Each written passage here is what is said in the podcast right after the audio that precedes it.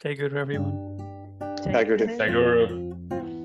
And welcome to this episode of the Yogananda podcast, where we break down the autobiography of a yogi line by line. Now, we, for those who have been following, I'm sure you'll, you'll know we've uh, departed from chapter four, and we are now beginning a new chapter, chapter five, titled A Perfumed Saint Displays His Wonders. So we're pretty excited. We're all pretty pumped about this, uh, the beginning of this chapter. I think we're talking before the podcast started. So there's a lot to break down. We're going to try to do our best to break down, go into detail on every line that we'll come across. Now, uh, Priyank, do you want to? Yeah, we're also pretty excited because this we're starting a new chapter as the four of us because now we've actually met. Three of you met, have met in person, so this will may change the dynamic for all those that are very um, detailed, intuitive, focused in terms of dynamics. Yeah, you, you say that, but I think the thing that you know Lauren and I sort of mentioned it a couple of times, and my takeaway was that it didn't feel like we were meeting for the first time. I know we gave each other a big hug and you know had you know had had a big hug and embrace, but it felt like we'd yeah been been friends for a long time, right? Mm. Um, so my my theory, my hypothesis is, is that it probably won't change anything, but so, but you know the the eagle eagle eyed um, you know observer or keen listener might might pick up something. So um, yes, good good point, Craig. Well raised. Uh, so we're going to read for those who do want to read along with us. Um, please feel free to pause the podcast and you can read up to, uh, we're going to try to cover this today, up to uh, after you leave here today, an unusual experience will come your way. So that's going to be the line that we're going to stop at today. And we're going to cover the um, footnotes and all the material that we can do uh, in the time uh, roughly that we have allotted. Um, so do feel free to pause, read up to there, or listen if you're on the Audible book, which is excellent, by the way. I did listen to the whole chapter again just as a refresher on the Audible book, and it's just fantastic to listen to. Quite quite short actually, even though we're going to cover, you know, how many minutes are we going to cover on this podcast? Same chapter, um, probably ten times, well, much more than ten times um, the amount. So let's kick off then with the chapter title and expectations uh, as to what we're going to cover in this chapter. Um, Perfume Saint displays his wonders. You know, it's a really unique um, title, as all the titles in the autobiography are, are unique. But this one sort of stands out as a very intriguing, you know, thought-provoking title. Perfume Saint. You know, I, when I first read that, I don't know why it stuck in my mind is or give had such an impression to my mind when I first read it. But um, there's something very playful about it, isn't there? And uh, mysterious. And I think the mysteriousness of it sort of captivates what this chapter represents to, you know, for me. And in this part of the chapter in particular, it is filled with, you know, riddles itself. And, you know, there's a there's a sadhu or you know a rishi that we're going to talk about um, in detail, and he's you know full of great insights but it is very mystical this part of of the the book in this this chapter. Uh, so we're going to have that to look forward to. I'll come to you lauren uh, now. Firstly i am so excited to be doing this part of the chapter. It's great. Um, but even the title i realize has some sort of not even some sort of it has a lot of depth and also some curiosity because it says displays his wonders. And initially, one might think, ah, does that mean the saints' wonders? Or is he talking about God's wonders as his, as it's all capitalized? Oh, yeah. And it uh, raises an interesting question, um, even before we begin the chapter.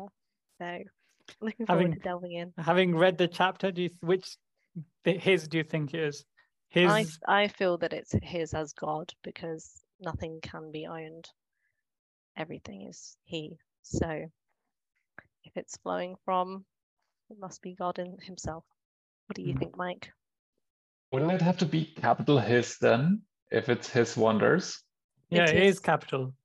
It is But capital all- hist. Mhm. Okay, all that all titles I think in this book then we are- know we know the answer.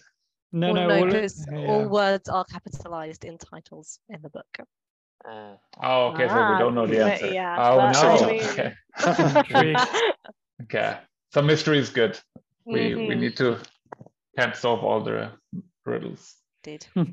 yeah, it's kind of the theme for this episode in some ways. Um, we're going to get into detail. We don't want to reveal too much too soon as to you know our key takeaways um, for this part of the chapter. But it is um, very fun, um, very fast moving.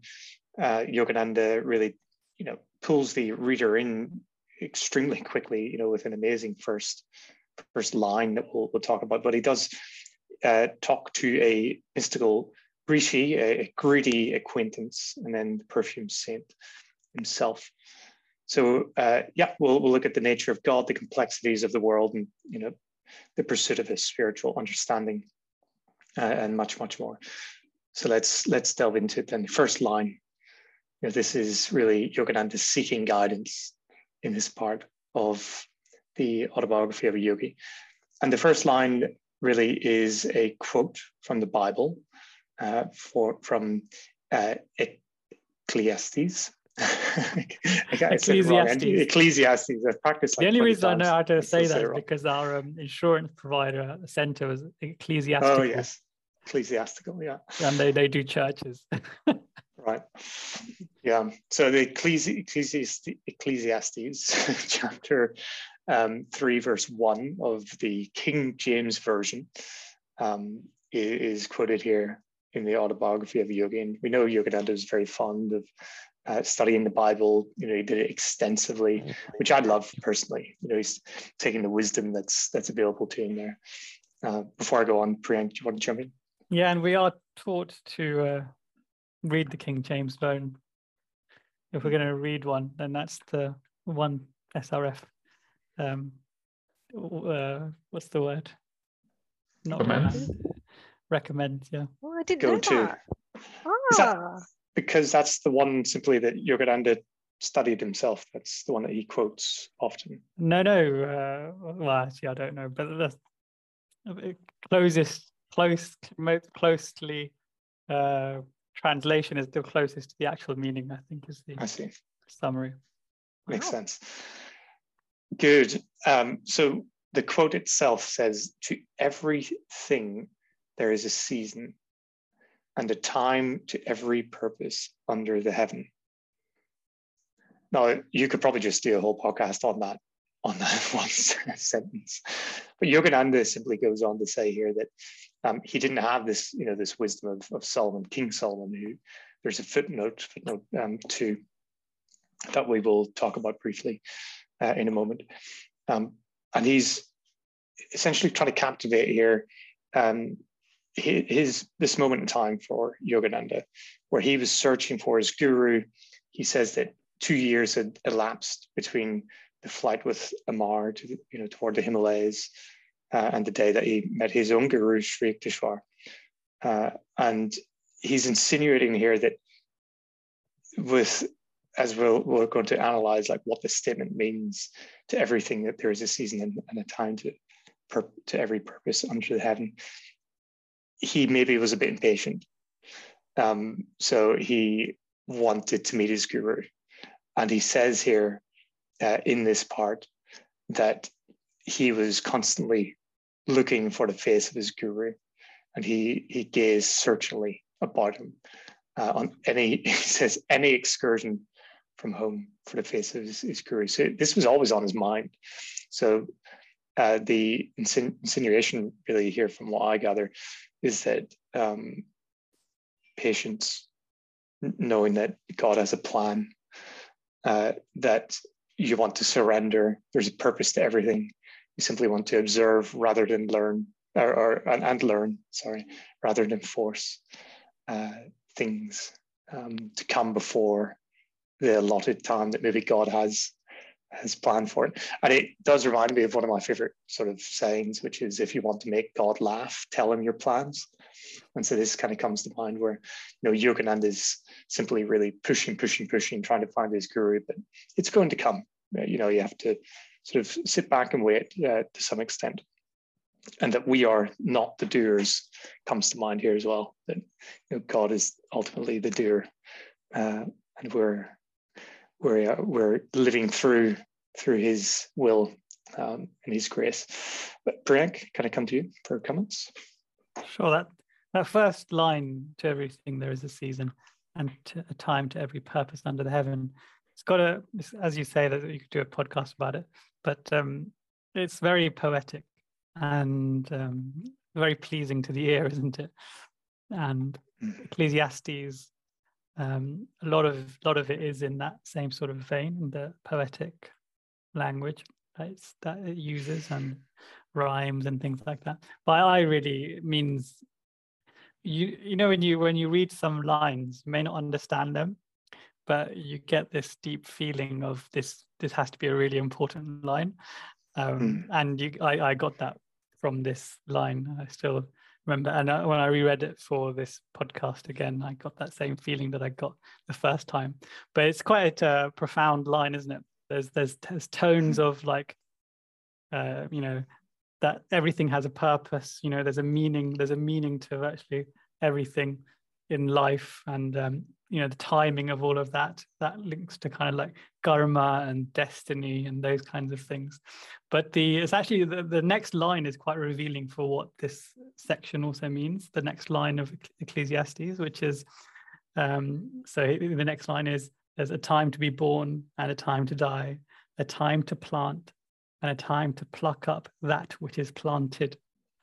It's just like, could you not, uh, you couldn't get a more karma centric uh, biblical line, mm-hmm. could you, and that in the Old Testament?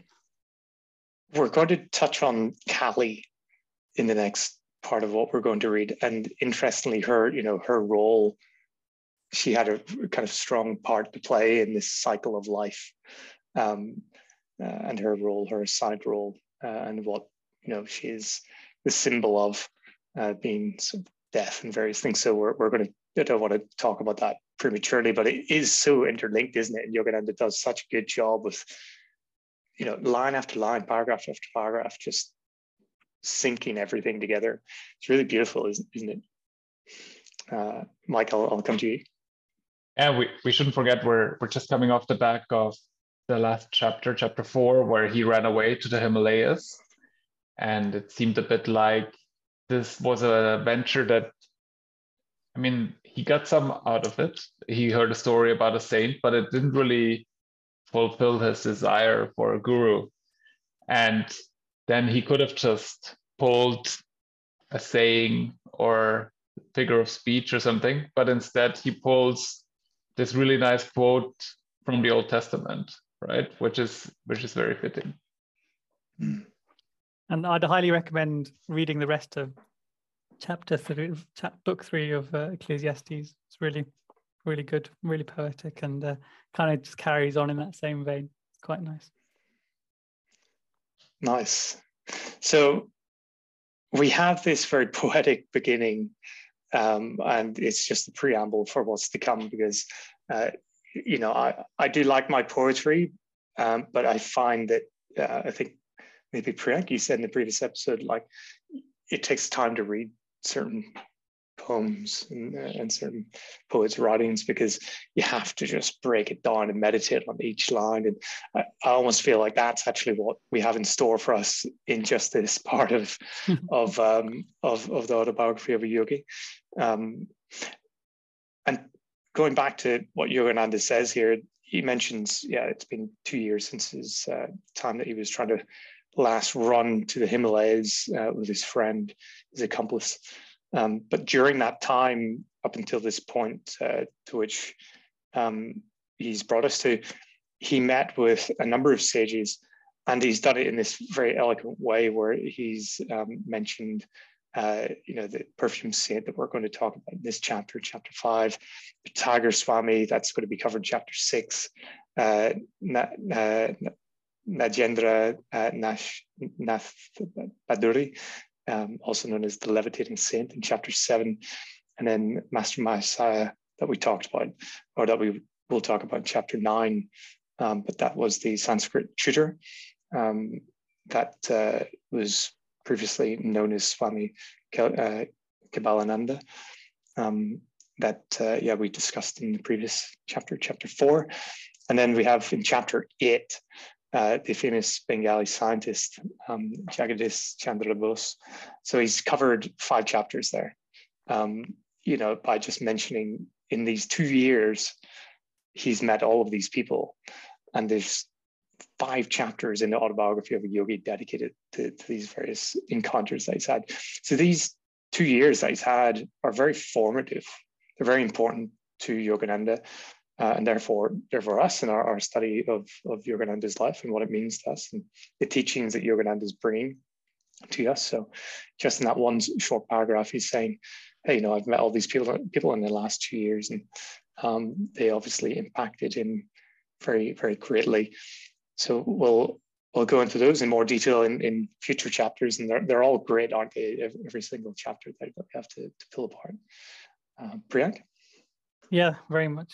It gives us a teaser for what's to come, especially if you hadn't read the contents and you didn't know what the titles of the um, of the par- of the chapters were, especially you know the perfume, the, the tiger swami, for example. like, what's that going to be about?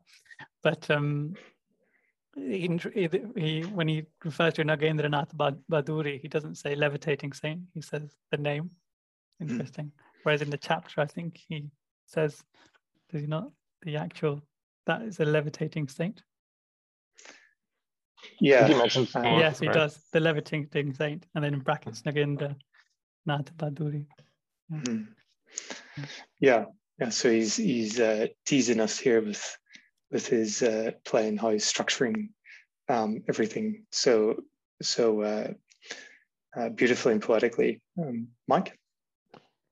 I assume everyone was most excited to get to the Tiger Swami when you heard this list, right? Because this just sounds like um, an interesting chapter. Um, yeah, this definitely is going to be next chapter. Um, yeah. Don't know how, how many time, time episodes going to be for us to get there. Yeah, my, to be honest, mine was the levitating saint. So I don't know what that says about me, but the levitating saint, that my mind just raced when I first saw that. So, um, so yeah, it's uh, there's a lot to look forward to, and he just drops them all uh, very neatly um, into um, uh, into one paragraph here for us uh, that he covered in two years. So it was obviously a very busy couple of years for Yogananda, a very formative form. First, before we, we move on, we did mention um, that uh, we have the great uh, King Solomon is referenced by Yogananda here. Uh, maybe Priyank, you could tell us a little bit more about the great Solomon. Yes, so he's a Jewish king back back then. So the whole of the the the book of Ecclesiastes is basically his narrations. So it's essentially his wisdom, and he was he's always portrayed as um, or known as the you know the wealthy and the wise and the powerful, um, and not powerful in the sense of um, just you know military power or wealth power, because there's a really nice story about him um, amongst the in in in the Bible, which is like um, in apparently he's he sacrificed um, something to God, and God later appeared to him in a dream and asked Solomon what he wanted for in return for that sacrifice, what uh, gift. And Solomon asked for wisdom in order to better rule and guide his people, which is a pretty cool thing for a king to ask for as opposed to jewels and more empire and things like that. But apparently, God was then pleased and answered Solomon, Solomon's prayer and gave him great wisdom because he didn't ask for self serving rewards like long life or death of his enemies. Yeah. Worthy, worthy, worthy of future study. You know, whenever I heard Solomon years ago, I always thought it was like um, a made up person because Sol, um, on, like these three, you break down the words that I thought it was more of a the personification of the sun and the wisdom that the sun brings. So I wonder if there's any listeners can shed some light on that for me because I didn't get the chance to do the research into that. But if he was indeed a you know a great king, as um, Yogananda himself has said here, you know, in the footnotes, so I do, do take that as, as gospel. Um, he's uh, his wisdom stood the test of time, and we're still talking about him today. So, um, what a good reference there from from Yogananda to make us aware of. Um, Yogananda then delves into the real um, uh, main aspect of this part of the chapter. Um, before I go on, sorry, Pring, do you want to yeah, say the, something more? The, that, that line where he says, um, um, you know, his encounter with the perfume saint has had two elements. He said one was harmonious and the other was humorous. Hmm. Um, mm. Obviously, it's a really good play of alliteration there no, for, for the reader. But we know which one the harmonious was because we're going to talk about it there here. But which one was the humorous one? Was a humorous one the one where you met that uh, friend or family member that kept talking, or was it the, the actual perfume saint which he found frustrating, probably even funny because of his ridiculous use of you know god-given powers i don't know which which which of the ones do you which of the two do you think he's referring to in terms of humorous? Well, I think by purpose of elimination, you could say that the first one wasn't quite harmonious because he was trying to get away. From, we'll talk about this in a moment, but his friend that he bumps into. No, no, the first, the harmonious one was this, the true saint that has all this profound philosophy. That's definitely the, I think that's the oh, harmonious right, Sorry, one. So the humorous one is the one that's uh, debatable is which of the two uh, the big speaker or the weird magician? yeah, good point. I don't think he kind of referenced anything as humorous, but I think he did challenge the second one. So I'll mm. go hmm. with it. But maybe by the end of this episode, we can come back to that and Discover. see which one, see which one yeah. we think it was. Yeah, it's a good call. I, I wasn't sure when I first read that, so I skipped over. so yeah, you caught you caught me on that, hmm. uh, which is which is good.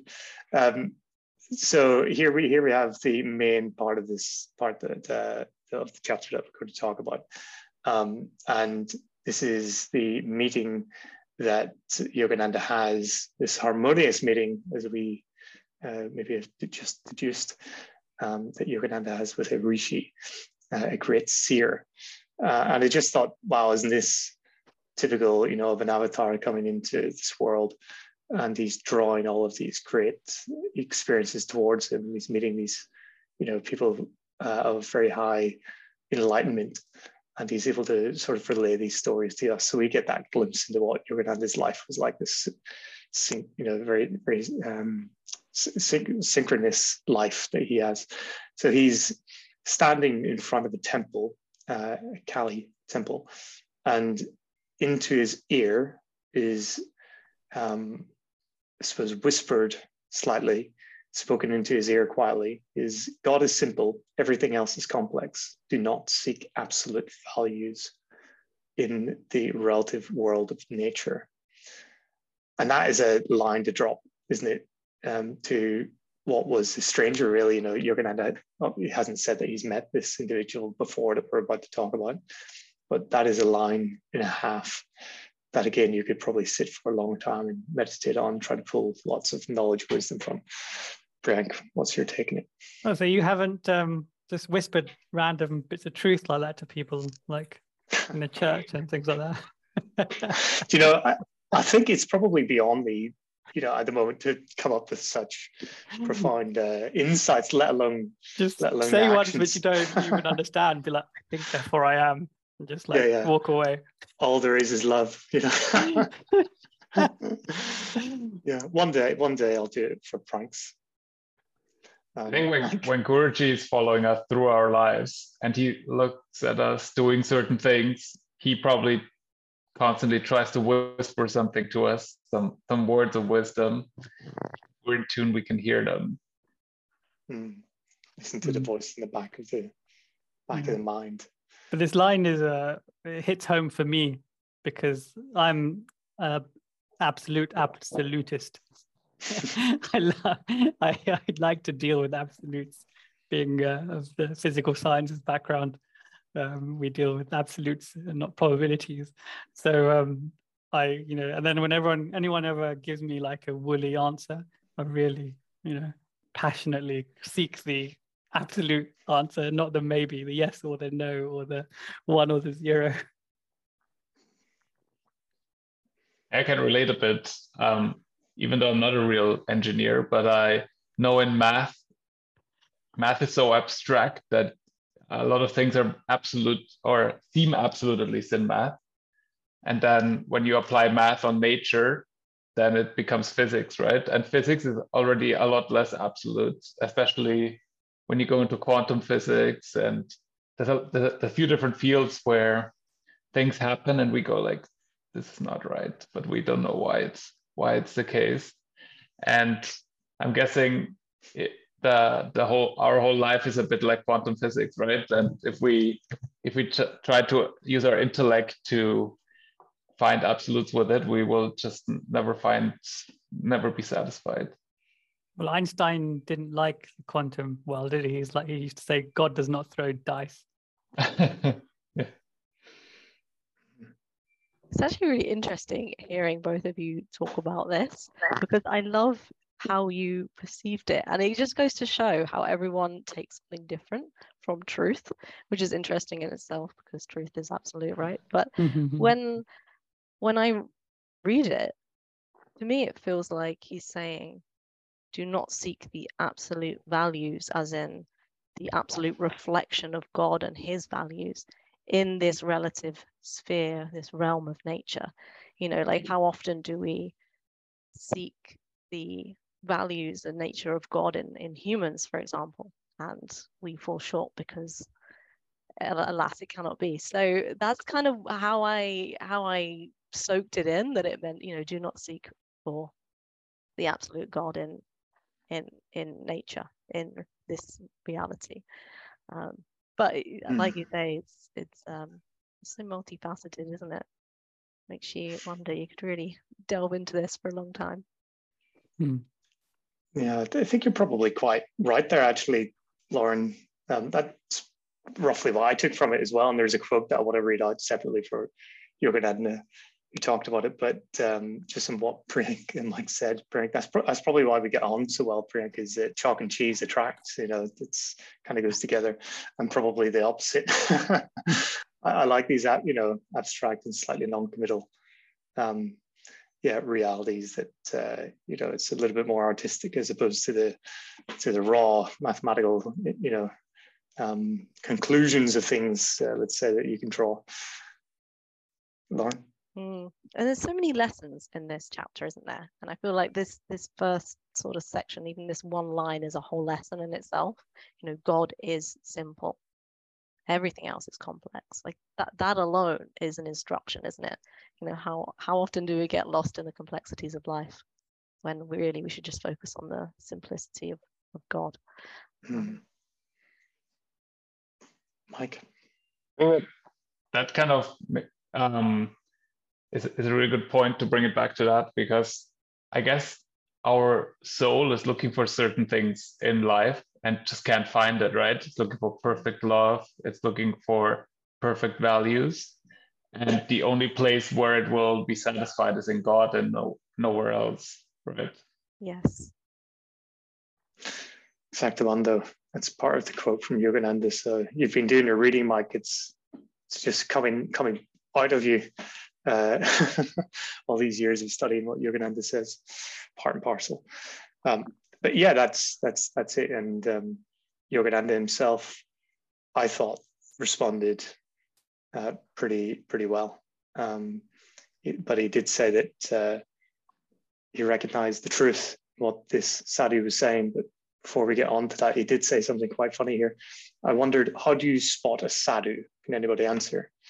if you were walking down the street. Could you spot a sadhu um, at first glance?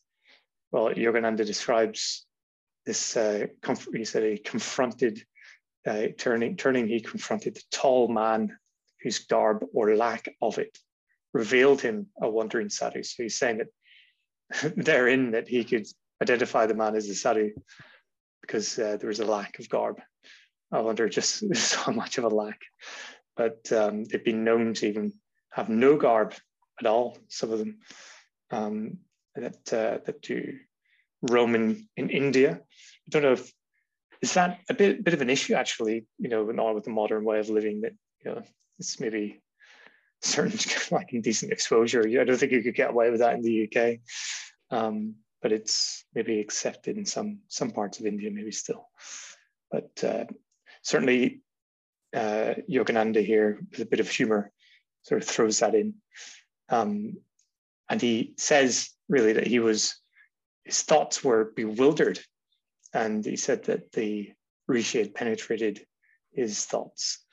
Um, and he, he smiled. So the two of them immediately struck a good chord with each other. Um, and he, Yogananda described his confusion uh, of benign and terrible aspects of nature, symbolized by Kali, whose temple they were standing in front of, had puzzled him uh, and had maybe puzzled wiser heads than his, is how he put it.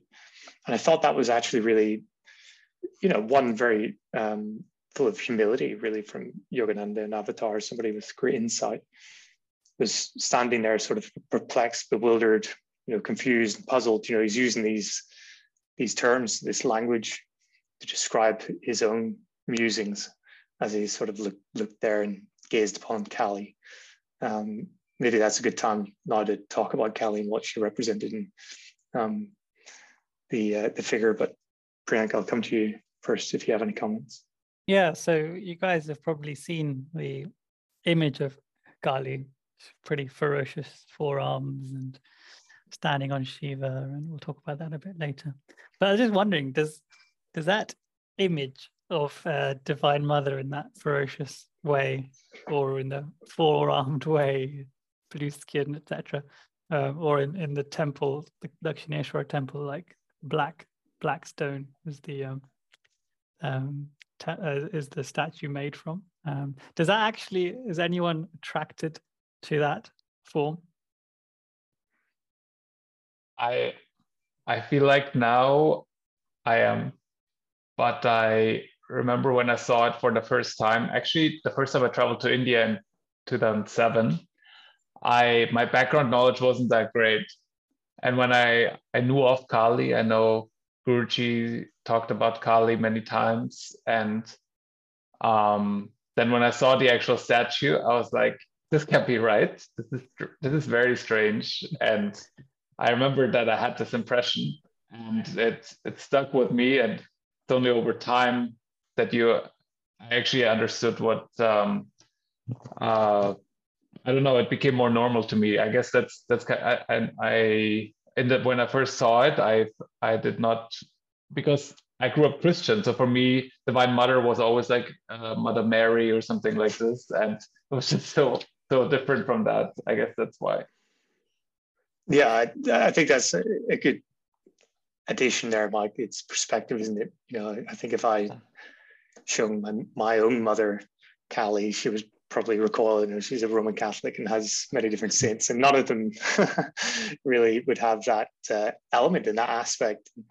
You know, there's a, that death and destruction that sort of comes with uh, the imagery of, of Kali with blood soaked hands and weaponry and things like that. It's a very stark image. Uh, and when you grow up with the Western sort of culture of Christianity, it's shocking. And I think the mind, not necessarily mine, but uh, the mind of a typical Christian, I think, would jump to lots of conclusions and none of them all that positive. I think looking at something like this, that you know, you're worshiping all sorts of you know gods, whereas uh, the monotheistic idea of Christianity is very stark contrast in it. So um, no, I'm, I'm very much used to it myself. But it wouldn't be something to answer your question, Frank, that I would be immediately drawn to.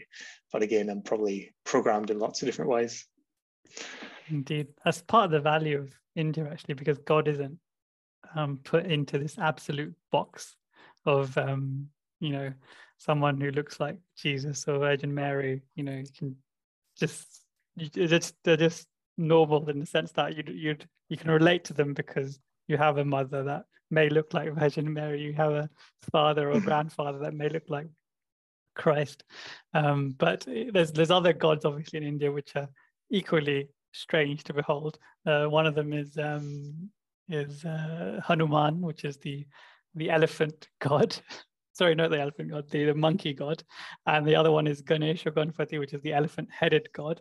Another one is uh, Narasimha, which is um, is elephant, is a lion face and body of a human. So these are very strange um, uh, forms of God or, uh, d- depictions of God. And you know, Mukunda here says, you know, he's he's bewildered by it, and he's a child of an Indian, you know, origin. So you know, me myself, and he shouldn't be bewildered by it. But I, to this day, I am bewildered by it. But it's, it's all in this um, line, isn't it? God is simple, everything else is complex. Don't seek absolute values in the relative world of nature and india's really encapsulate that so they don't put they don't fit god into this box of you know blue eyes and long wavy hair and attractive attractive face. I mean we do have that obviously but we also have these other forms which are much much more difficult to comprehend because god isn't comprehensible right? Um, and you know you guys uh, may not uh, find that form attractive but there are many people that do find it attractive. I mean the the the, the lion faced god that i mentioned uh, narasimha Bhagwan. Uh, he's one of the incarnations of Vishnu. And one of the, uh, I saw a documentary about this one devotee that he, that's the only form of divinity that he aspires to. So he's like, he's gone out and become a, um, uh, archaeologist and he's trying to find the ancient temples of uh, Narasimha. And he's like the only one because so few people are interested in this specific subgenre in Hinduism, but he's just out there, you know, digging on, on hills and mountains where he was supposed to have uh, had his uh, pastimes. You know, when I had the great fortune of staying with you, Priyank, uh, for a few nights, it was lovely. And you've got a great you know little library of books there, mm-hmm. um, you know, on yoga and various things. Um, and one of them I was that was reading uh, did talk about Kali and the story of Kali. Uh, so yeah, you, you might you might be able to recall uh, and recount this better than I can. But in it, it was saying that you know in the beginning, death was not uh, created so that there was an overpopulation on, on you know on planets or on the universe. And as such, you know, at the time there was a lot of suffering and uh, it continues obviously, but to alleviate the um, overpopulation issue, Kali was given the responsibility to for death. So she reluctantly had to accept, and Shiva, I think, stepped into to do something to sort of persuade her to to sort of take up this role. I think that that was some somewhat of the backstory, which I found fascinating. You know, um, to, to, to read. It was the first time I've come across anything like that before. Yeah, the the the pastimes and the you know the history of the stories of Kali are very diverse. Um, hmm. So one of she's supposed to be a personification of Parvati as well. So she's actually the wife of Shiva, but in a different different guy, different guise. Because um, Shiva uh, gave her little tasks to do uh, to you know uh, fight demons and things like that. And to, to do that she would take on a different form a more ferocious form and and then exemplify that ferocity.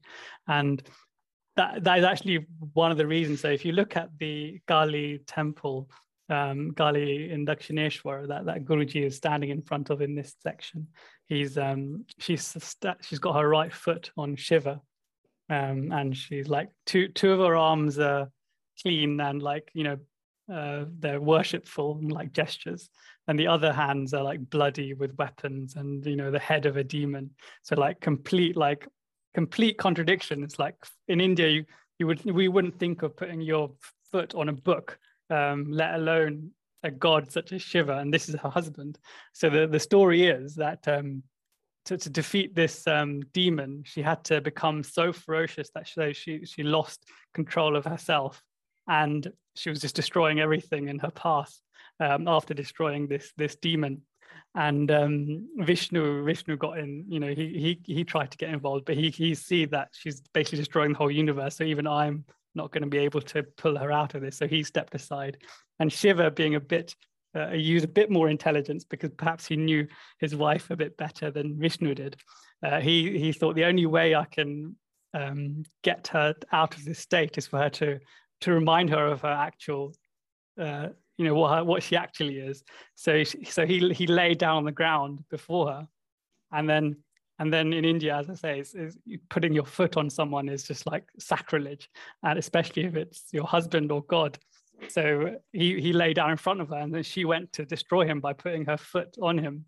And this is the exact image of the Kali, the temple that we that we see, and the the personifications of Shiva lying there as if as if dead. But he's actually lying there to try and remind her of her stature. So as soon as she put her foot on Shiva and she remembered, oh my God, this is my husband. What am I doing? This is sacrilege. And then she came back to her senses. Um, and the other, like the other things, like she's holding a weapon. So, and she's bloody.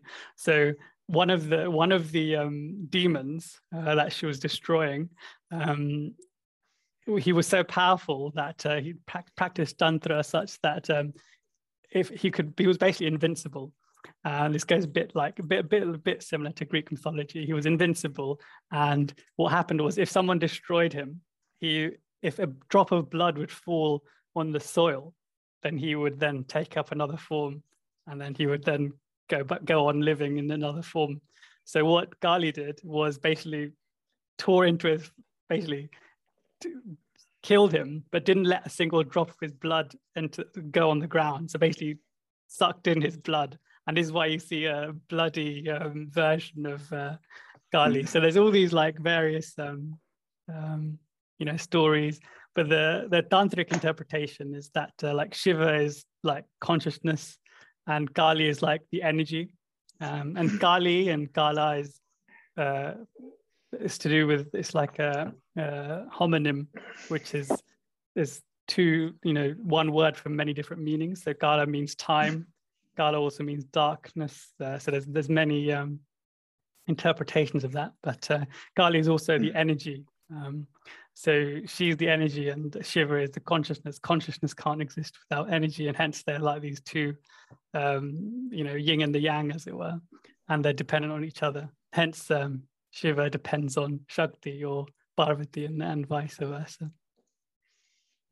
Awesome, yeah. We, it is, as I said at the beginning of this episode, there's so much in here that you could pull apart um, and really just talk about for for a long time. But um, in uh, the interest of, of moving on, um, we'll look at the uh, at the next part. And you know, as I, as I mentioned, so Yogananda is sharing his, you know, puzzled sort of nature um, at uh, observing Kali and sitting there in, in, in, thought himself. And we have this rishi who's come up and dropped some truth bombs and talking about God is simple, everything else is complex.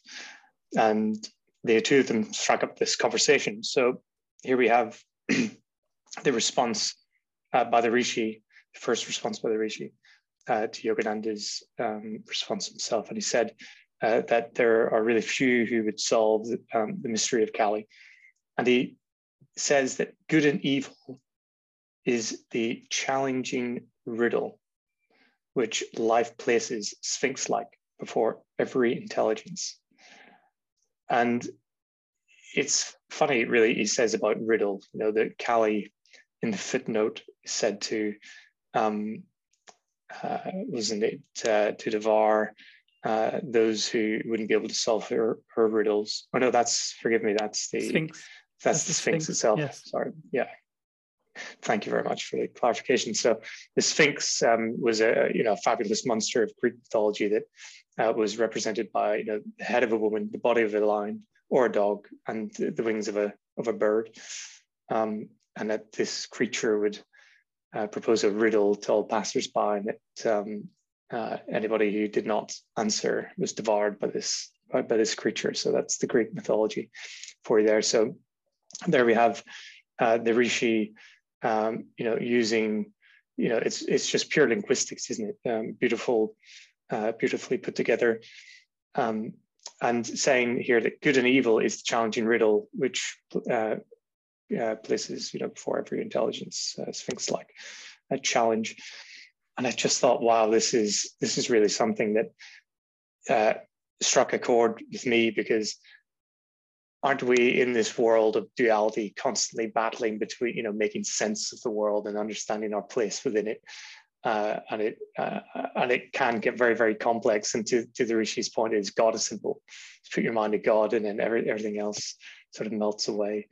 Um, but I thought, okay, uh, this is definitely something we can unpack uh, to to a greater greater extent.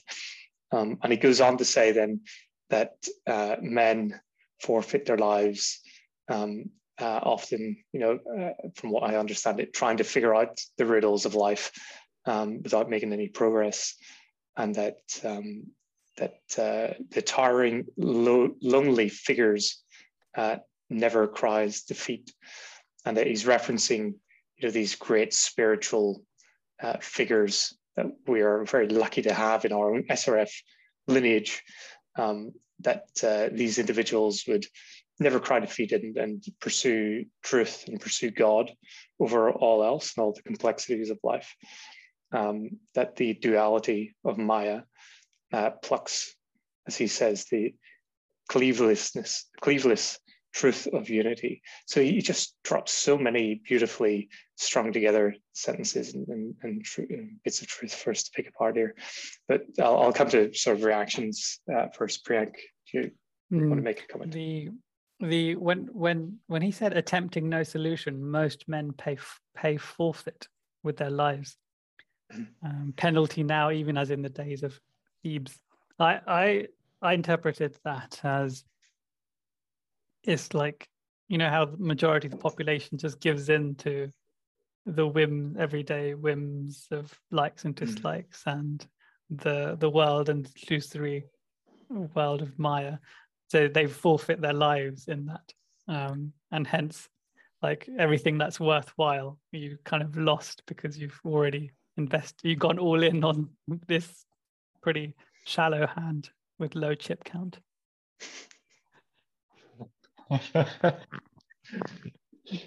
yeah, I mean, I think we we actually have pretty high chip count and we forfeit anyways because Maya is convincing us to do so, right? And I think that that might be what he is describing that um, even people who are starting to look for God because they feel like this is this they want to they're ready to not be in the world anymore. They're ready to move on from it. But then they go, they start this endeavor, and then at some point, Maya finds a way to get them back in. And I think when he says that there is few who are um, never cry defeat, then those are the people who just keep on keeping on. Mm-hmm. I thought to myself, is this one of life's greatest challenges? You know, the greatest mysteries, maybe challenging, you know, this riddle of life, you know, this balance between good and evil, understanding this and overcoming this duality, overcoming evil. Um, there's a great um, quote that Paramahansa wrote in the Bhagavad Gita uh, that we can get to. But before we do, Priyank, I'll, I'll come to you. Yeah, the just I just want to touch on the towering figures line. So he says, the saint or the rishi says, here and there, a towering, lonely figure never cries defeat. So in my mind, this is he's describing uh, essentially an avatar. So this is he's probably describing Mukunda here in front mm of him. So you know this towering, lonely figure. So avatars obviously so few; they kind of almost stand alone. Uh, they never cry defeat, and hence their tower above um, you know, as an example for us to follow and perhaps seek guidance and support as we do. Mm. Yeah, I did think whenever I read that, you know, the, the road to mastery of the world Maya is a lonely one, you know, and I thought actually it doesn't need to be. And then, you know, Yogananda's standing there saying, you know, stand strong amongst the crashing of breaking worlds and these things.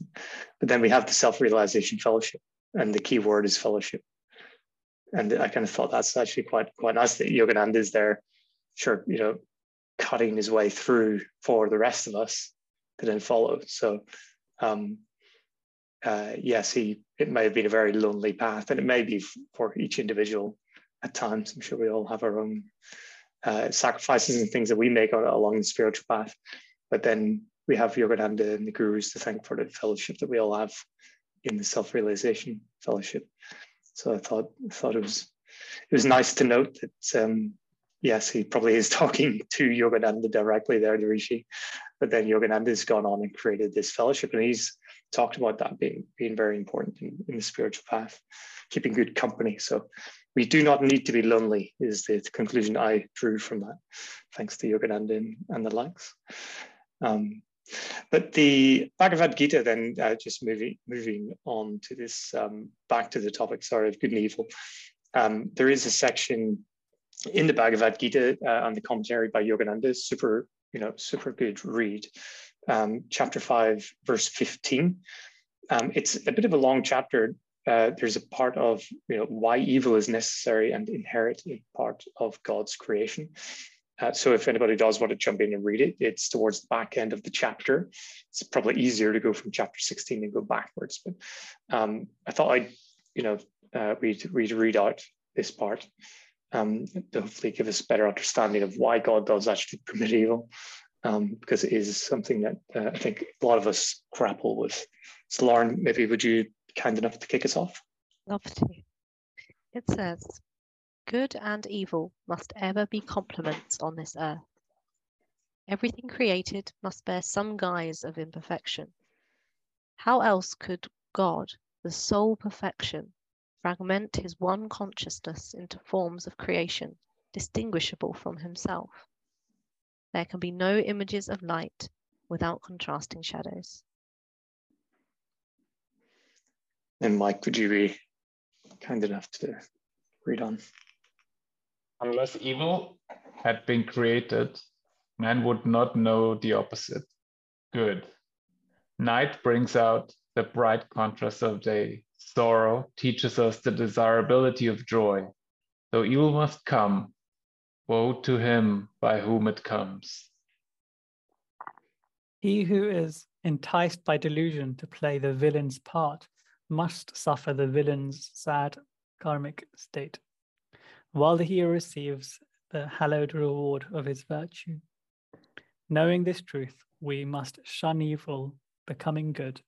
We ultimately rise to God's high state, beyond both good and evil. Yeah. So yeah, that's uh, some of the commentary on the Bhagavad Gita from Yogananda, and there is a whole other section that we could go into um, of God, of uh, Yogananda's take on, on evil, good and evil, and why it exists and how it came about. You know, this battle that we all go under. And of course, the Bhagavad Gita itself is, you know, this battle uh, Arjuna is leading um, at the time. So we know that we must do battle with it, but ultimately it's all part of the delusion, isn't it? All part of Maya.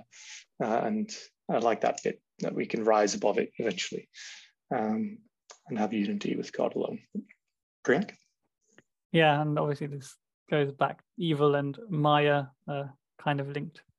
Oh, mm-hmm. actually, both of them. God, good and evil. You have to transcend both. Uh, mm-hmm. transcend to transcend Maya, um, and then become liberated. Which brings us to the Guruji's footnote on on Maya here, which he quotes uh, uh, Emerson again. Do you want to talk about that, Chris? Or... No, crack on. That's yeah, where we should um, go. Yeah, it's really this is this is one of Emerson's poems that um, I can read easily, shall we say?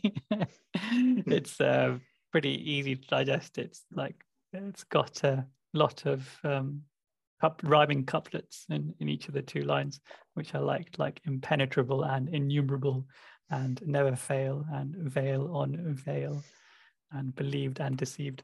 So it's all the dualities are all there in the poem, but it's very nice. Uh, the explanation of of Maya. Hmm. Yeah, um, and shall we read it out, or is it? Yeah, you can read it out. Yeah. Yeah, yeah. Illusion works impenetrable, weaving webs innumerable. Her gay pictures never fail, crowd each other, veil on veil. Charmer who will be believed, by man who thirsts to be deceived. Um, so yeah, wise words, isn't it? Um, wise, wise words. Why And- are we so thirsty to be deceived, Chris? It's it is a question, Greg. I do not have the answer for as yet. One day, Stop trying to quench your thirst of deception. exactly, exactly. Yeah. Funny. That's actually how I described. You know, when I first got into the lessons, was a thirst of quench. Like uh, my my thirst was quenched. Actually, when I got the lessons and started reading the, the text of Yogananda and the autobiography of a yogi, and it's funny funny that actually because it's the great deception, isn't it? That it, the evil evil promises to quench the thirst, and that's why I think people keep going to it and going to it and going to it, but Mm. actually does the opposite. It, it makes you even thirstier and thirstier and thirstier, and that's that that's the great deception, isn't it? Um, and then eventually, when you do drink from you know true wisdom that Yogananda and others sort of give us, it's like wow, like, geez, you know, it's floored me when I first got to it. So, thanks, thanks to the SRF gurus for that one. Um, so Yogananda then turns to him, uh, and you know, after this great um, sort of speech that I gave, and he said, "You know, you speak with conviction, sir." To Yogananda, I presume that's really, you know, his agreement with with what uh, the rishi said, but at very least, he obviously was moved by how the rishi said it. Um, so we we move on then uh, to what uh, the rishi then said to Yogananda next, and it's very very insightful. Uh, the few paragraphs that we have to read here um, really are the rishi expressing that through self-scrutiny actions uh, and relentless observance of one's thought, you can uh, shatter the ego. He says it pulverizes the stoutest ego. And it just reminded me of Sri Yukteswar and the, the relationship that Yogananda had with Sri Yukteswar was one that at times was very tough on Yogananda, uh, that he really was having his um, uh, mind just dissected and his ego dissected by, by Sri Yukteswar. He was the avatar of, of wisdom himself. Um, and here is Yogananda before he meets his guru, before he meets this avatar of wisdom. Sri Yukteswar is having some lessons given to him um, in, in the same vein. Mike? Funny that you uh, mentioned Sri Yukteswar in this context, because I always thought that, like, when you do introspection yourself, you are the soul in, in theory, you're the soul trying to analyze all your tendencies and you're trying to pick apart soul and ego, right? In the and then f- try to find out where things come from. And it's difficult at some time, at some sometimes. And then when you have someone like Sri Yukteswar giving you feedback, that must greatly help doing introspection, right? Because you immediately know what you have to look for, right? I'd also love to read out, if you don't mind, what he said in fullness here. Um, I feel like it's really instructive for us. So he said, I have long exercised an honest introspection, the exquisitely painful approach to wisdom. Self scrutiny, relentless observance of one's thoughts is a stark and shattering experience. And I feel like that's that is like I say, so instructive and and it's it's that pointer to ourselves, you know, how are we relentlessly observing ourselves? Are we relentlessly introspecting? Are we relentlessly shattering this created human self till we become become nothing? You know, it's easy to go about our lives and um, be blinded to this this humanness that we need to dissolve. So right there we have it you know relentlessly introspect and and make changes and um, this will pulverize the stoutest ego and uh, one may become a seer It's good that you guys mentioned Sri Yukteswar because the way he's speaking, it could be one of the Sri Yukteswar chapters, couldn't it? The way Mhm. his um, phraseology is is like um, uh, his his no, he doesn't hide behind nice words. He just says it pretty much as it is. Bruising to the ego treatment he used to Guruji called it, didn't he? And um, he, uh, I, I just wanted to pick up on the first line where it says uh, the honest introspection, which he says is the exquisitely painful approach to wisdom. Um, why, one wonders, would um, introspection be painful? Lauren? I can answer this one. when we honestly introspect, we face the parts of ourselves, our, our created self, that really is painful and that the ego and the mind does not want to see. But it's only then we can face it for what it is and overcome and make changes. Um, and I I can really feel the truth in what he's saying here. Yes, it's painful, but also it's worth it.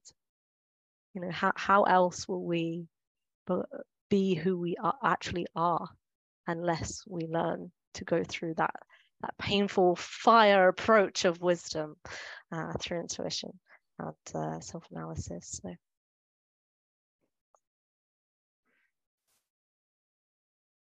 Yeah, I agree with what Lauren just said. I I feel whenever there is a delta between who we think we are and what we actually are, the ego constructs a persona of ourselves or a mask. And I think in introspection, we have to pull the mask off, to deconstruct those personas and see things how they really are. And that's, I don't, I think it's just painful while you're doing it. Then once you're done with it and you release it, it's all good again. So I I don't think you create like a perm like it's sometimes it sounds like oh you create all this pain, but actually you don't. You just you de- you make it simple and um and af- after you released all this um uh, all those charades, then afterwards you feel much better than before. Uh, I must not be doing it very well then because I don't feel much pain when I introspect. Dig a little deeper, Priyank. Everything's hunky dory. Uh, I think pain might not be the goal of introspection either. So yeah, no. maybe maybe it's not always painful. Yeah. The sheer fact that the word pulverized is used there is not very it doesn't sound pleasant does it? Mm-hmm. so it sounds like wow there's a, there's a real amount of let's say force required to take apart something that's um, obviously quite uh, yeah resolute in in in trying to remain as it is. Uh, I just looked up what does the word pulverized mean? I think you know I, I would know but it's reducing to dust or powder powder pounding or grinding demolish or crush completely. I just thought then that maybe it's this idea of going back to spirit, as it, as it were, to you know the, the gross form of matter, like this idea of something um, takes shape, but then actually going back to our more etherical nature of spirit is something something came to mind there. Um, so maybe it's a bit bit softer in my understanding than pulverized, and you know, which is a bit harsher. But you say that, but it's it, it is it is a death in in a sense, isn't it? Yeah. Truly, it, it is. So pulverizing death. feels quite apt. the death of the little self. Let, us read the part of the Bhagavad Gita, chapter six, verses five to six. There's a couple. It's not not too long, but maybe Priyank, um, you could read uh, what Yogananda really talks about when he talks about the the self of the ego versus the self of the, the soul. Let man uplift the self, ego, by the self. Let the self not be self degraded, cast down. Indeed, the self is its own friend, and the self is its own enemy. For him whose self, ego, has been conquered by the self, soul, the self is the friend of the self. But verily, the self behaves inimically as an enemy towards the self that is not subdued. In the physical ego, the active consciousness has become spiritualized and united to the soul. it is able to keep the intelligence, mind, and senses under control, guided by the discriminative wisdom of the soul, i.e., the self ego has been conquered by the self soul. Then the soul is the friend, the guide, and benefactor of the active physical consciousness. But if the lower ego self has not been thus controlled and persists in keeping the consciousness matter bent, then the soul is the enemy of the ego. Nice, Because when I was reading it, I, this part of the autobiography of a yogi, I, I, kind of thought, gosh, this is quite harsh, isn't it? You know, pulverizing the, ego and you know, per, per, per ego. Um, and there's trying not to have too much sympathy uh, around sympathy for it, yeah. But uh, this encapsulated what I was sort of intuitively feeling, you know, in Yogananda covers so many topics, and this is one that he covers really well.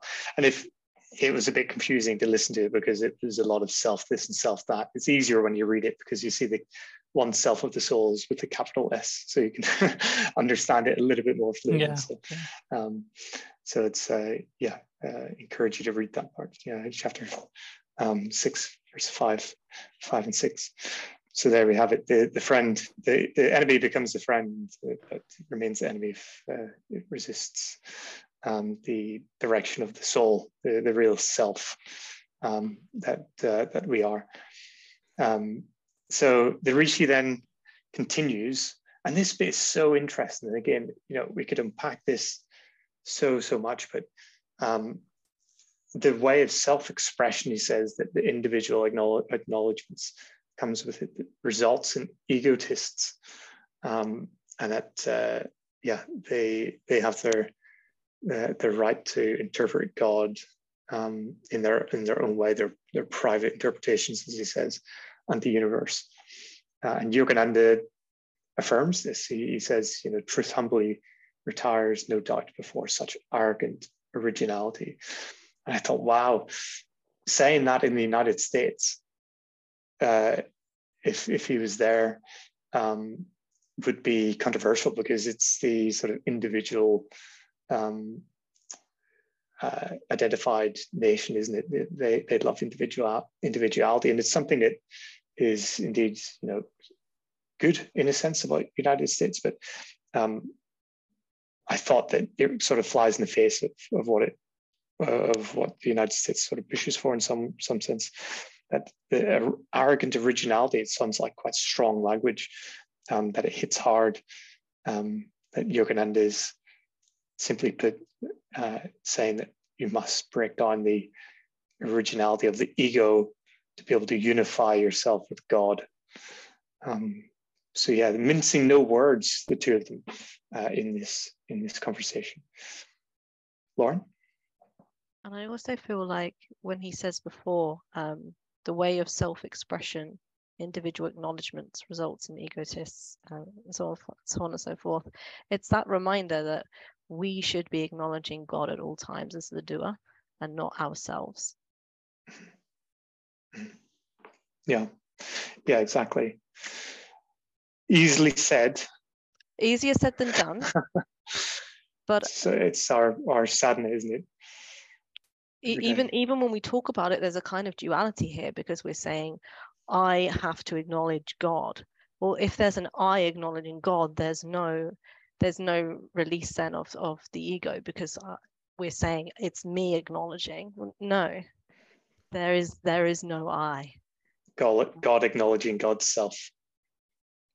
Indeed. That's yeah yeah. yeah.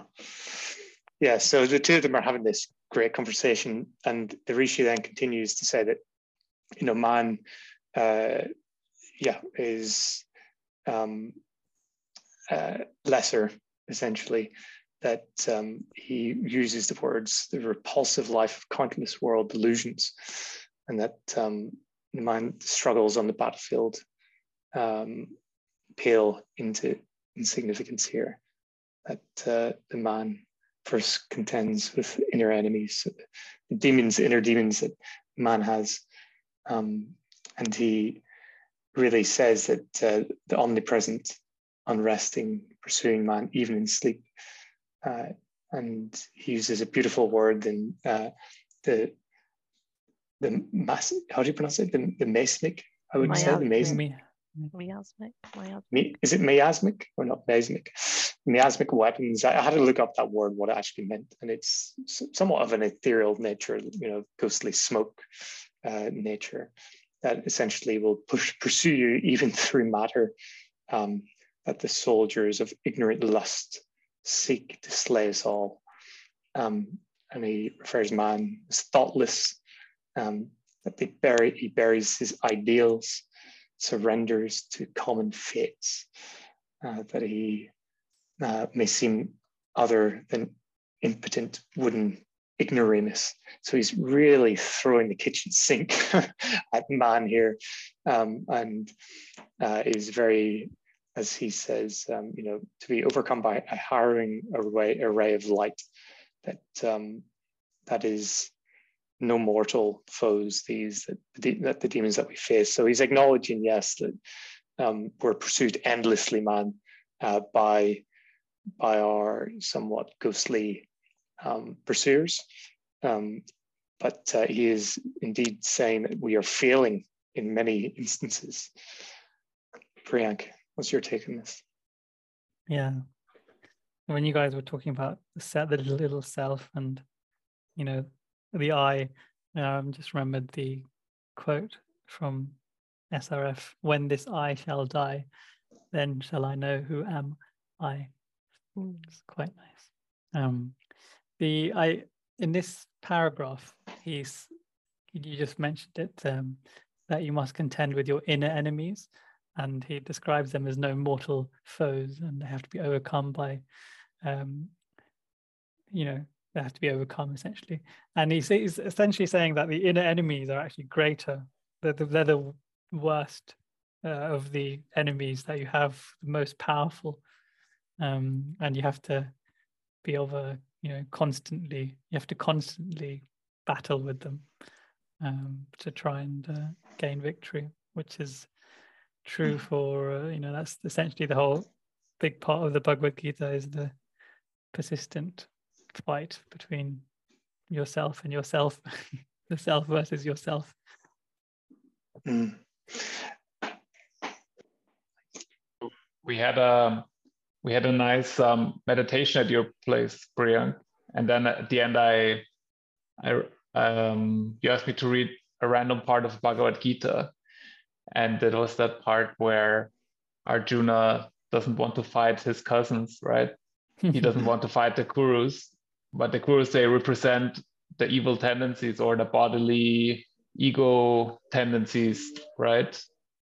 And um, some of them are your have been your long-standing allies, like the senses, for example, that you have been using in your life, and um, and this is this is the whole thing you have that that's also the case here. Like you have to overcome in the Bhagavad Gita. It's it's more the language is different. It's war, and you you kind of kill them or you overcome them um, but it's the same thing really hmm.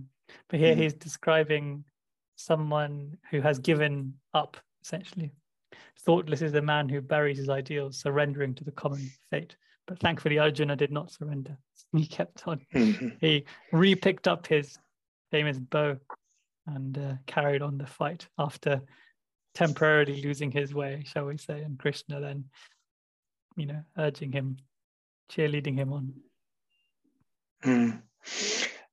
In general, he's sort of he's saying that self-analysis is is the path to wisdom, uh, but how he's saying it is uh, a little harsh. That Yogananda makes a comment on. He said challenges him. He says, "Respected sir, you know, have you no sympathy for the bewildered masses?" So Yogananda really is taking a step back for a moment to say, you know, hold on, aren't we being a little unjust in how we're referring to our fellow man? Mm-hmm. Um, before I go into this, Lauren, do you want to jump in? Yes, very quickly. For those of you that need a kind of softer approach to the art of introspection, um, it was very um, gently and simply put in the Bhagavad Gita commentary from Guruji, um, where he said, The earnest inquiry, what did they? This is in the first verse, what did they? Is metaphorically the question to be asked by the spiritual aspirant as he reviews daily the events of his own righteous battle, from which he seeks the victory of self realization. Through honest introspection, he analyzes the deeds and assesses the strengths of the opposing armies of his good and bad tendencies. And that feels a little bit softer and more doable and achievable um, for those who uh, don't quite um, resonate with the firm fire approach. Um, so yeah, I just I'd, I'd share that in case it helps anybody. Thank you, Lauren. It's uh, it is, uh, I suppose it has been noted before that Yogananda has a very different approach to somebody like Sri Yukteswarji. Um, but all, uh, all, all paths lead to lead to God in the end with the sort of gurus. I think we've talked about before, you know, which gurus would you be more, you know, drawn to? And I think I even said probably Sri Yukteswarji to get these kind of heavy hitting, you know, blunt truths that might shake me into action. You know, maybe there's um, you know some some some uh, quotes for for there's different gurus for for everybody. Yogananda certainly has a very loving, um, you know, divine mother sort of exudes from from Yogananda, doesn't he? Doesn't it? So um, here he is challenging this rishi say, respected sir, you know, have you no sympathy for the bewildered masses? And so the rishi goes silent and he introspects, which he was preaching about. And he comes out with, you know, another really impactful uh, few sentences, which really, to summarize it, says that um, through, uh, you know, the love of an invisible God, um, that man uh, really uh, is revealed uh, through uh, through the brotherhood of man, it is revealed that um, we are all one. So he says that um, this inner research exposes the unity of man and that it inevitably brings compassion for one's fellows. And really, Yogananda agrees with him. He says that um, there's a a blind, blind to the healing potencies of the soul, awaiting exploration, uh, which really is quite quite a beautiful statement to say that after you may get over the pure observation of the folly of man, mankind, you go deeper into analysis of, of man and the human minds, the analysis of the human minds, and you see that we all have one brotherhood, you know, one we are one, and that inevitably you must have compassion for for yourself. So love thyself, as Jesus said, um, which, as I said, Yogananda agrees with. That uh, every sage um, or the saints of every age have felt like yourself for the sorrows of the world. So, in, in, in a sense, there, do you think it's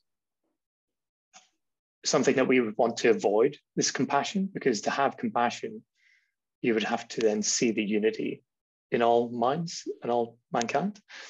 And then that would be to having to tear your ego away from the identification with this thing that you're maybe criticizing in a sense. So it's it's the step beyond that you have to go to uh, which in itself is separation from the ego is that something we could take away from that? Perhaps. um, it's a very um, lot, a lot to unpack in this paragraph, isn't there? Firstly, the, mm. um, you know the the stalwart kinship that you mentioned. I thought this was a. Uh, if you read if you read it, I'll just read the whole thing. But ingen- ingenuity is equal to the maze. Inner research soon exposes a unity of all human minds, the stalwart kinship of selfish motive. So it's quite a depressing mm-hmm. um, depressing uh, sentence there, isn't it? In that, um, even though we may not accept that, you know, all of humanity is in brotherhood or sisterhood, um, in our quality of selfish motive, we're all brothers and sisters. What a depressing state of affairs. But uh, that again, as as you said, Chris, that that means that for ones which are, you know, introspect a bit deeper and realize that that is not truth. Essentially, being selfish, um, being selfless is the truth, um, or divine love, selfless love. Um, then then you realize then you would have compassion for the you know other the other the way the other side of the world the other half of the world lives or probably not the other half the majority of the world lives. And compassion is really important in in our path because and this comes back to you know the importance of the worldwide worldwide healing service that we partake in. And um, i do i do partake in every day because it um, builds on that compassion. And also my favorite affirmation about um, developing compassion is um, is um, oh, what is it? As I radiate sympathy and goodwill to others, I open the channel for God's love to come to me. Divine love hmm. is the magnet that attracts all blessedness. So we have to not just um, you know have compassion, but we have to like nurture and grow that compassion. And Guruji has given us affirmations and the prayer service and devotion and meditation to to come to that uh, noble goal. I i would say it's i mean you say it's depressing that we that you don't find out that we're all together in the same delusion kind of. But it's also kind of the the one thing that you figure out that makes you feel compassion for everybody right? Because you are um not the only one who is like in the, like kind of trying to find out what truth is. Everyone is and everyone has to um, go through similar t- tests in life. And i guess in that sense you um, this this whole thing this kinship this brotherhood kind of you, you could almost see it like we're in this together and in um, when you are with other spiritual souls who are seekers then you kind of feel this a little bit right? That we're all in this and we're all trying to get out of it slowly. And i think that's a really nice thought. Mm. the sadhu does soften yogananda described his face as noticeably have softened. And he says only the shallow man loses responsiveness to the woes of others lives as he sinks into the narrowing suffering of his own. And that really was something that compelled, you know, Buddha when he kind of left his own sort of palace and, and he saw the suffering of others, and that compelled him really to go on to this introspective journey that ultimately led him to, to enlightenment. So um, inevitably, this is an extremely powerful lesson um, and conversation of why Yogananda is taking time to include this in the autobiography as he's doing. Priyank? Yeah, and his young Mukunda's um, response to this uh, saint sadhu um, in, in in relating all this was the saints that the saints of every age sir, have felt like yourself the sorrows of the world.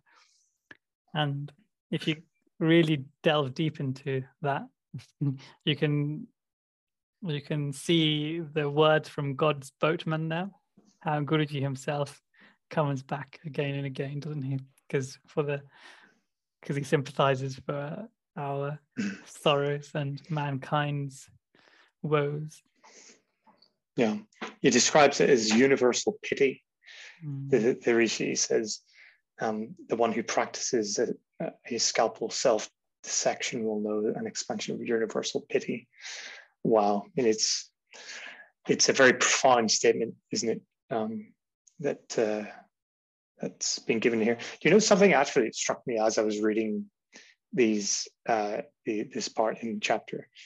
I thought to myself, well, did Yogananda take note of this?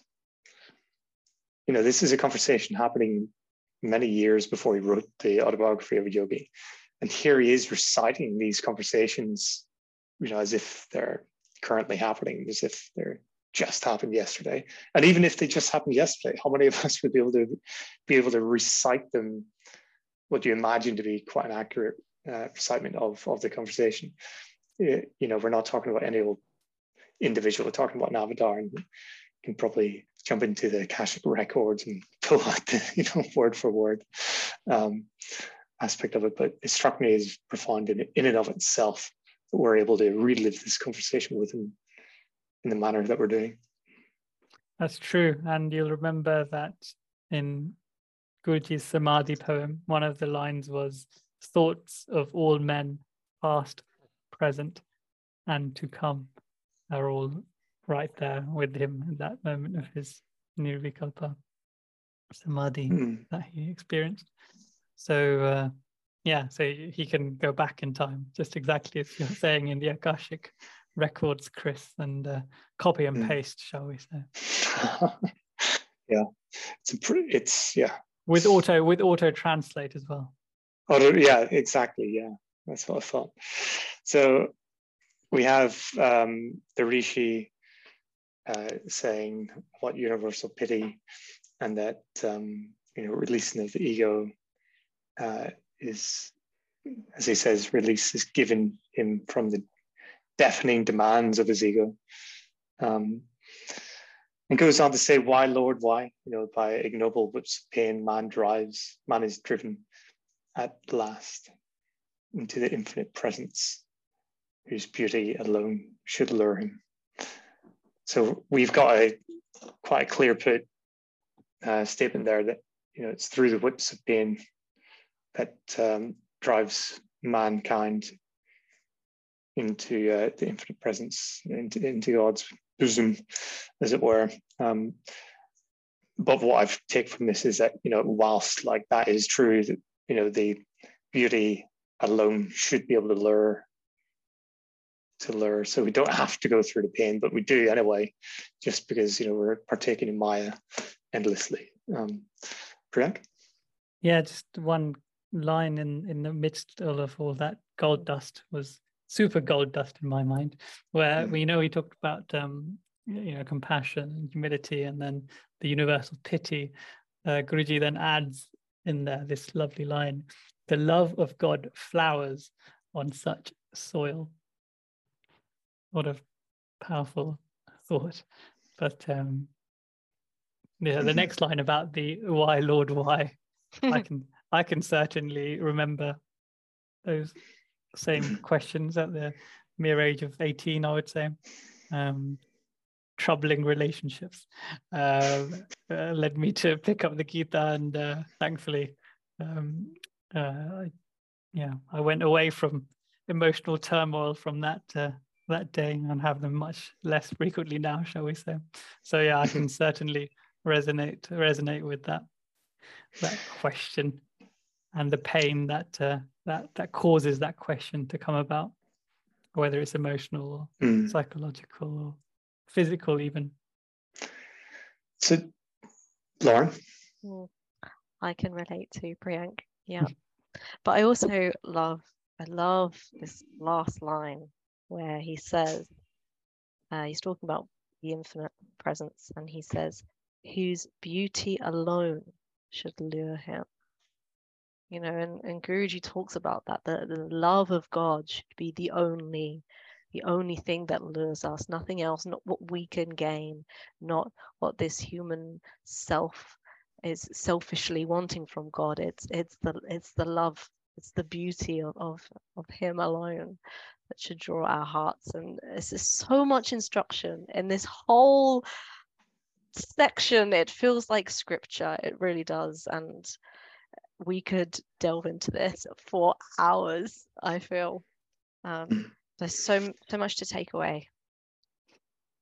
There's universal truth in a lot of it, and I think um, one one line just to go back to that I, I did want to dwell on a little bit more was the only the shallow man loses responsiveness to the woes of others' lives, uh, and he sinks into narrow suffering of his own. Um, and I thought to myself, you know, how often do we fall into that trap?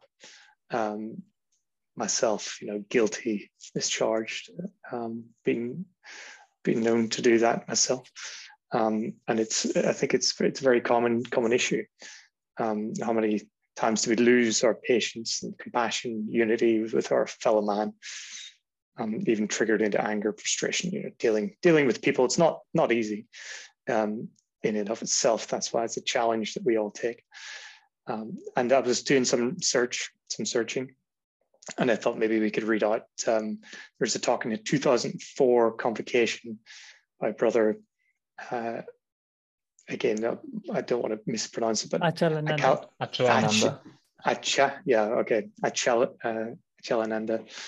Um, Mike, would you be kind enough to kick us off and, and read um, what was said there? Dealing with anger, calmness, and patience are the spiritual qualities we must develop, as well as learning to accept unpleasant experiences and not be upset by them. There will always be unpleasant situations caused by other people, so don't become upset or angry. One of the brothers said it took him eight years to overcome anger. He was always losing it. he kept praying to Master, You have to help me with this. Then the idea came to him to pray for the other individual, to pray for those who were pushing his buttons. When you pray that way, brother said, a very interesting thing happens. You find that you have to give up one or the other. You can't keep feeling bad about them when you pray for them. It may or not or may not affect the other person, but it will change you. Lauren, would you be? Say, yep. Don't become discouraged if the results aren't immediate. Keep on keeping on, and eventually you will see that you don't react as you used to. You will realize that your consciousness has changed. After Brother came back from his trip to India, some of the devotees at Lake Shrine told him, You've changed. Brother said that something happened while he was in India which helped him to open up to love and compassion and understanding. No, something that did just occur to me that um, why we cherish the guru disciple disciple you know guru relationship so much is again you know open to conversation is the devotion or rather the compassion the unity that the guru identifies with us. And so that we value that so highly because it's not over this just this lifetime it's lifetimes. That the compassion and the and the this uh, you know maybe the pity as this rishi described as but that's that's there in the guru for us. And it takes us maybe a while to kind of recognize that um, but we you know we work on that but it's already there in the guru it's such, such a strong bond that love and compassion that lasts lifetimes that the guru is going to be there to kind of bring us home. Um, so it's maybe what is at the back end of, of that relationship that we cherish so much. So therefore so powerful. So we can look towards the Rishi's response um, uh, that uh, thereafter the conversation sort of stops about these um, these insights into uh, self-analysis and unity and compassion. And we have the bricks and mortar uh, comment from the Rishi.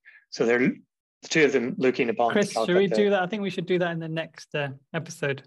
We're stretching over 90 minutes now. Do you want to cover it next episode? Sure. Yeah. Um, that's right. That's absolutely fine. Well, then, with with that part of the uh, chapter done, um, does anybody have anything else to add?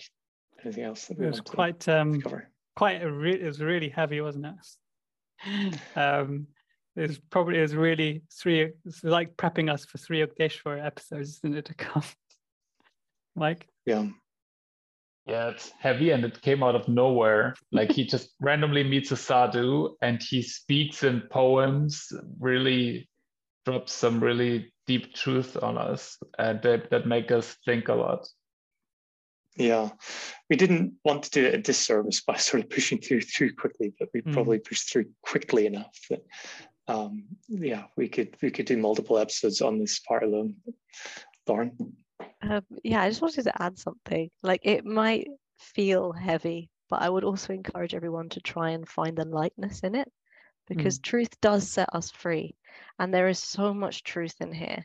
And yes, the mind may not be able to comprehend it perhaps right now, but you know, we can meditate deeply upon these words and realize these truths in our own lives, I feel. And it won't feel heavy. It will feel as, as light as God Himself. So, um, yeah, just a little little word of encouragement for anyone who may be feeling weighted down by this. Um, there's freedom taking, in truth. Taking inspiration from your reading there, don't become discouraged. Keep on keeping on. Yeah. Mm-hmm. There you go. I um I started words. doing something in this episode actually, which is to actually write in the autobiography of a yogi. Um, so I've started highlighting hey. sections. So what I highlighted here, and it really helped me follow this, is I've just highlighted when Mukunda is speaking and when the saint is speaking, because then that literally that splits up everything into nice little three or four chunks. So I think I may follow this uh, protocol through the whole book, especially when there's uh, big conversations where they're both giving some insight. Especially, I think that might help for later mm-hmm. episodes. But there's a bit of a sacrilege there because in, in India, you're never supposed to scribble on scripture type scripture type books. Oh dear, no one would like to read my, my Bhagavad Gita then. notes upon notes. well, with that said, then thanks for joining us today. Thanks to you all um, for your insights and contributions. Um, and we'll start off where we left off um, on the next episode. So join us then. Jai Guru. Jai Guru. Jai Guru.